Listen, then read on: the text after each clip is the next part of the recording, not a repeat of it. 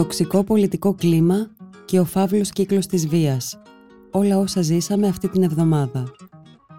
Ένα κείμενο της Βασιλικής Σιούτη για το Life.gr. Είναι τα podcast της Life. Πριν από ένα χρόνο, περίπου στην αρχή της πανδημίας στη χώρα μας, το καθεστώς Ερντογάν επιχειρούσε να εργαλειοποιήσει το προσφυγικό προκειμένου να προκαλέσει την αποσταθεροποίηση της Ελλάδας και να εκβιάσει φέρνοντας πρωτετελεσμένον την Ευρωπαϊκή Ένωση. Ο εκβιασμός ήταν σαφής, όμως και ήρθε από τα χείλη του Ρετζέπ Ταγί Περντογάν. E biz de kapıları açmak zorunda kalırız. Kapıları açmak zorunda kalırız. Ο πρόεδρος της Τουρκίας απείλησε ανοιχτά Ελλάδα και Ευρώπη πως θα αφήσει τα περίπου 4 εκατομμύρια των προσφύγων που βρίσκονται στη χώρα του αν δεν λάβει οικονομική ενίσχυση. Yani ya destek verecekseniz verin, vermeyecekseniz Ήταν αναμφίβολα η πιο δύσκολη στιγμή της κυβέρνησης μέχρι τότε, έχοντας να αντιμετωπίσει δύο μεγάλες και πρωτόγνωρες κρίσεις, της πανδημίας και των συνόρων στον Εύρο μαζί. Τότε ο Πρωθυπουργός είχε ένα σημαντικό πλεονέκτημα, καθώς είχε λειτουργήσει το γνωστό στην πολιτική επιστήμη Rally Round the Flag Effect. Πρόκειται για το φαινόμενο της αυξημένης λαϊκής συσπήρωσης ή και υποστήριξης της ηγεσίας μιας χώρας που παρατηρείται σε περιόδους κρίσεων ή πολέμου.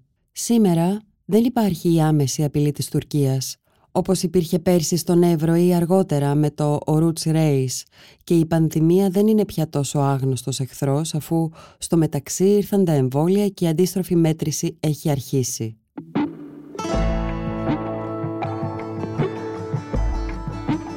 Παρ' όλα αυτά, η κατάσταση στη χώρα είναι πιο εκρηκτική από κάθε άλλη φορά κατά τη διάρκεια αυτής της διακυβέρνησης και μοιάζει πολύ πιο επικίνδυνη. Η ουσιαστική αλλαγή είναι ότι τώρα, αντί για συσπήρωση απέναντι στον κοινό εχθρό, υπάρχει ένα έντονα διχαστικό κλίμα στην ελληνική κοινωνία, με τη μία πλευρά να επιτίθεται άγρια στην άλλη. Το θέμα δεν είναι ποσοτικό, δεν έχει σημασία πόσοι είναι στη μία πλευρά και πόσοι στην άλλη, ούτε το πόσο δίκαιο έχει ο καθένας.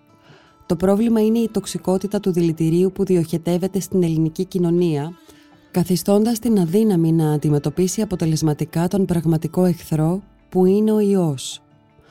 Τα προβλήματα είναι πολλά, αλλά αυτός είναι ο άμεσος κίνδυνος που εξακολουθεί να απειλεί τη δημόσια υγεία και εξαιτίας του χάνονται καθημερινά ανθρώπινες ζωές.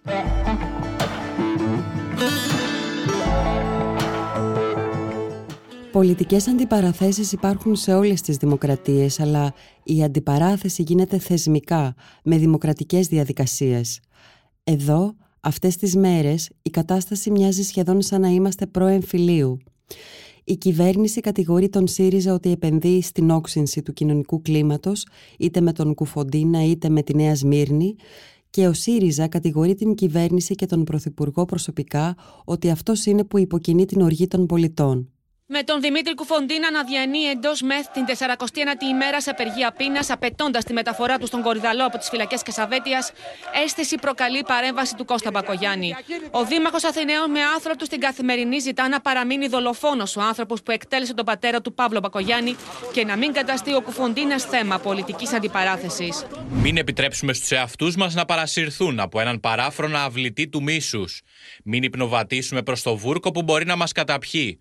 Ο δολοφόνος να μείνει δολοφόνος και μόνον, όχι σημαία ευκαιρίας και αφορμή για πολιτική αντιπαράθεση. Ειδική μεταχείριση δεν πρόκειται να υπάρξει για κανέναν κρατούμενο, υποστηρίζει η κυβέρνηση, ενώ ο Πολυσοβίτης αρνείται πλέον και την χορήγηση ορού. Μα ο Κουφοντίνας δεν πάει στις φυλακές υψηλής ασφαλείας επειδή υπέπεσε κάποιο, σε κάποιο παράπτωμα στις αγροτικές φυλακές. Αλλά επειδή θεωρείται Πάει στις φυλακές στις ψήσεις ασφαλείας, γιατί θεωρείται επικίνδυνος, γιατί μέχρι τώρα δεν υπήρχαν αυτές τις φυλακές λόγω του ότι τις είχε καταργήσει ο ΣΥΡΙΖΑ και τώρα συναισθήθησαν. Άρα λοιπόν δεν υπάρχει καμία εκδικητικότητα. Έχει να κάνει με μια εκδικητική στάση της πολιτείας, η οποία δεν τιμά την δημοκρατία μας. Θεωρώ δε ότι πραγματικά θα είναι μια ε, άσχημη στιγμή για την μεταπολιτευτική δημοκρατία αν για πρώτη φορά έχουμε έναν νεκρό από απεργία πείνας. Η κοινωνία είναι αρκετά ταλαιπωρημένη από την πανδημία και τις οικονομικές και κοινωνικές επιπτώσεις της. Σε παρόμοιες καταστάσεις ενίοτε και μία σπίθα αρκεί. Οι πρώτες, πιο μαζικού χαρακτήρα αντιδράσεις προκλήθηκαν από το νομοσχέδιο για την παιδεία και στη συνέχεια από την υπόθεση Κουφοντίνα με σχεδόν καθημερινές διαδηλώσεις στο κέντρο της Αθήνας και εντυπωσιακή συμμετοχή νέων, η οποία οφείλεται κυρίως στην συσπήρωση των πολιτικών φορέων της αριστεράς, κοινοβουλευτικών και εξοκοινοβουλευτικών. Νέα συγκέντρωση για τον Δημήτρη Κουφοντίνα είναι σε εξέλιξη στην Αθήνα. Πάμε στο Σπύρο Λεβιδιώτη. Σπύρο. 1.500 άτομα συγκεντρώθηκαν στις 6 στην πλατεία Συντάγματος και στη συνέχεια διεκόπη η κυκλοφορία στη Λεωφόρο Αμαλίας. Μισή ώρα αργότερα ξεκίνησαν πορεία στους δρόμους της Αθήνας. Αυτή τη στιγμή η κεφαλή της πορείας πέρασε από τα προπήλαια και κατευθύνεται στην Ομόνια. Σε αντίθεση με τα γρήγορα αντανακλαστικά, την πιο ενωτική στάση και ένα κάποιο σχέδιο που έδειξε να έχει για την αντιμετώπιση της διπλής κρίσης πέρσι η κυβέρνηση, αυτή τη φορά κανένας δεν κατάλαβε αν έχει κάποιο σχέδιο και ποιο είναι αυτό. Στη δεύτερη φάση της πανδημίας κάνει διαρκώς βήματα μία μπρος και μία πίσω, χωρίς να εξηγεί τι κάνει και γιατί. Αυτές τις μέρες έβλεπε, όπως όλοι μας, τα κρούσματα να αυξάνονται δραματικά και τις ΜΕΘ να ασφικτιούν.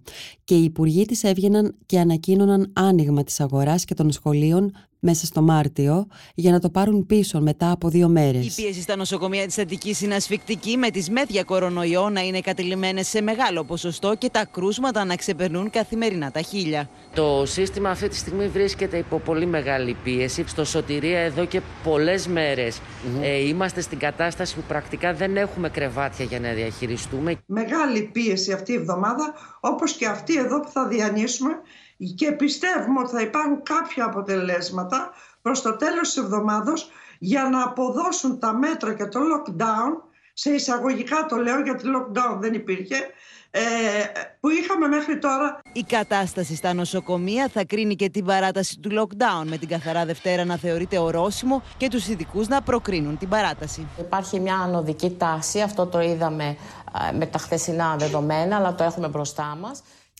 Πριν από λίγο καιρό ανακοινώσαν αυστηρότερο lockdown χωρίς να είναι σε θέση να επιτηρούν την εφαρμογή των μέτρων που βάζουν. Ούτε στους χώρους εργασίας, ούτε στα μέσα μεταφοράς έχει παρατηρηθεί κάποια πρόοδος. Μιλάνε για άνοιγμα των λυκείων την ώρα που η Βρετανική μετάλλαξη σαρώνει και όλο και περισσότεροι νέοι και παιδιά νοσούν χωρίς να εξηγούν πώς αυτό μπορεί να γίνει με ασφάλεια. Στο θέμα των σχεδόν καθημερινών κινητοποιήσεων, η κυβέρνηση έχει βρεθεί μεταξύ δύο πυρών με αποτέλεσμα να κατηγορείται και από τις δύο πλευρές αφού ούτε εδώ έχει ξεκάθαρη πολιτική. Οι ψηφοφόροι της, αλλά και μια μερίδα πολιτών που τηρεί με ευλάβεια τα μέτρα, κατηγορεί την κυβέρνηση ότι επιτρέπει διαδηλώσεις την ώρα που όλοι οι υπόλοιποι δεν μπορούν να συναντήσουν ούτε συγγενείς ούτε φίλους, αφού αυτό απαγορεύεται. Κυβερνητικά στελέχη απαντούσαν ότι η κυβέρνηση σέβεται το δικαίωμα στη διαμαρτυρία. Ο Μιχάλης Χρυσοχοίδης πριν από λίγους μήνες είχε πει ότι τιμά και τους αγώνες της αριστεράς. Και δύο μέρες μετά και μερικές διαδηλώσεις αργότερα η αστυνομία έβγαλε την άβρα, υδροβόλο καταστολής.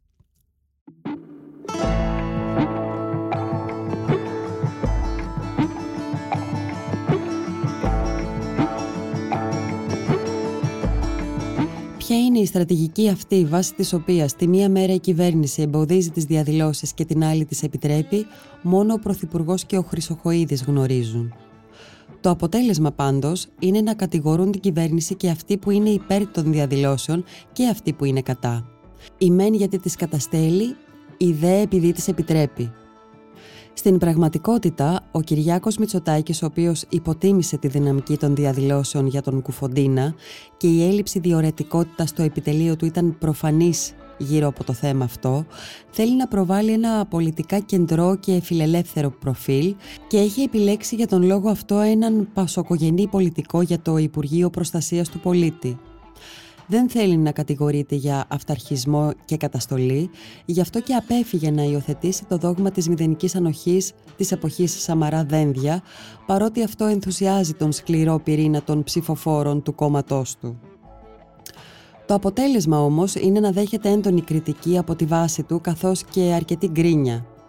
Εκεί οφείλεται προφανώς η έλλειψη στρατηγικής καθώς και η αλλαγή της τάσης ανάλογα με το κλίμα κάθε φορά. Η άσκηση βίας από αστυνομικό εναντίον πολίτη στη Νέα Σμύρνη, που έγινε η αιτία να πυροδοτηθεί ο νέος γύρος σοβαρών επεισοδίων και κρίσης, αντιμετωπίστηκε αμήχανα από την κυβέρνηση και με καθυστέρηση.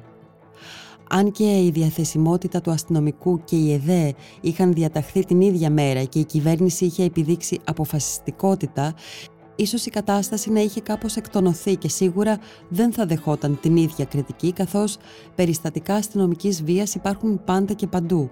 Το θέμα είναι η θεσμική και δημοκρατική αντιμετώπιση τους από την πολιτεία και την εκάστοτε διοίκηση. Τέτοια περιστατικά, όταν μια κυβέρνηση θέλει να αποφύγει περαιτέρω εντάσεις και να σπάσει τον φαύλο κύκλο της βίας, απαιτούν γρήγορα αντανακλαστικά και θεσμική αντιμετώπιση, με δημοκρατικότητα και διαφάνεια. Φυσικά σε μια δημοκρατική κοινωνία αυτό δεν θα μπορούσε να δικαιολογήσει όσα ακολούθησαν με το αποκρουστικό λινσάρισμα ενός νεαρού αστυνομικού που αποτύχει δεν έχασε τη ζωή του. Μέσα στο τοξικό κλίμα των ημερών κάποιοι παραβλέπουν ότι οι άδικες πράξεις δεν συμψηφίζονται. Κάθε περίπτωση κρίνεται ξεχωριστά και έχει το δικό της βάρος. Κάθε πλευρά έχει συγκεκριμένες ευθύνες που τις αναλογούν, οι οποίες επίσης δεν συμψηφίζονται και ο καθένας κρίνει ανάλογα με τις αρχές και τις αξίες του. Ωστόσο, τη διοίκηση της χώρας αυτή την περίοδο την ασκεί ο κύριος Μητσοτάκης. Εκείνος έχει την εξουσία και την ευθύνη για την τήρηση της νομιμότητας και τη διαφύλαξη της δημοκρατικής λειτουργίας. Ακόμα και αν η αξιωματική αντιπολίτευση ποντάρει στην ένταση και την πυροδοτεί, όπως την κατηγορεί, και πάλι η ευθύνη για την ομαλότητα και την νομιμότητα είναι δική του και αυτό δεν αλλάζει.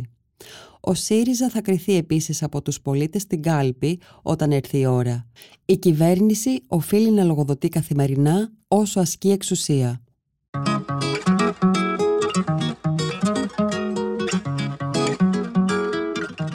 Ήταν ένα κείμενο της Βασιλικής Σιούτη για το Life.gr. Είναι τα podcast της Life.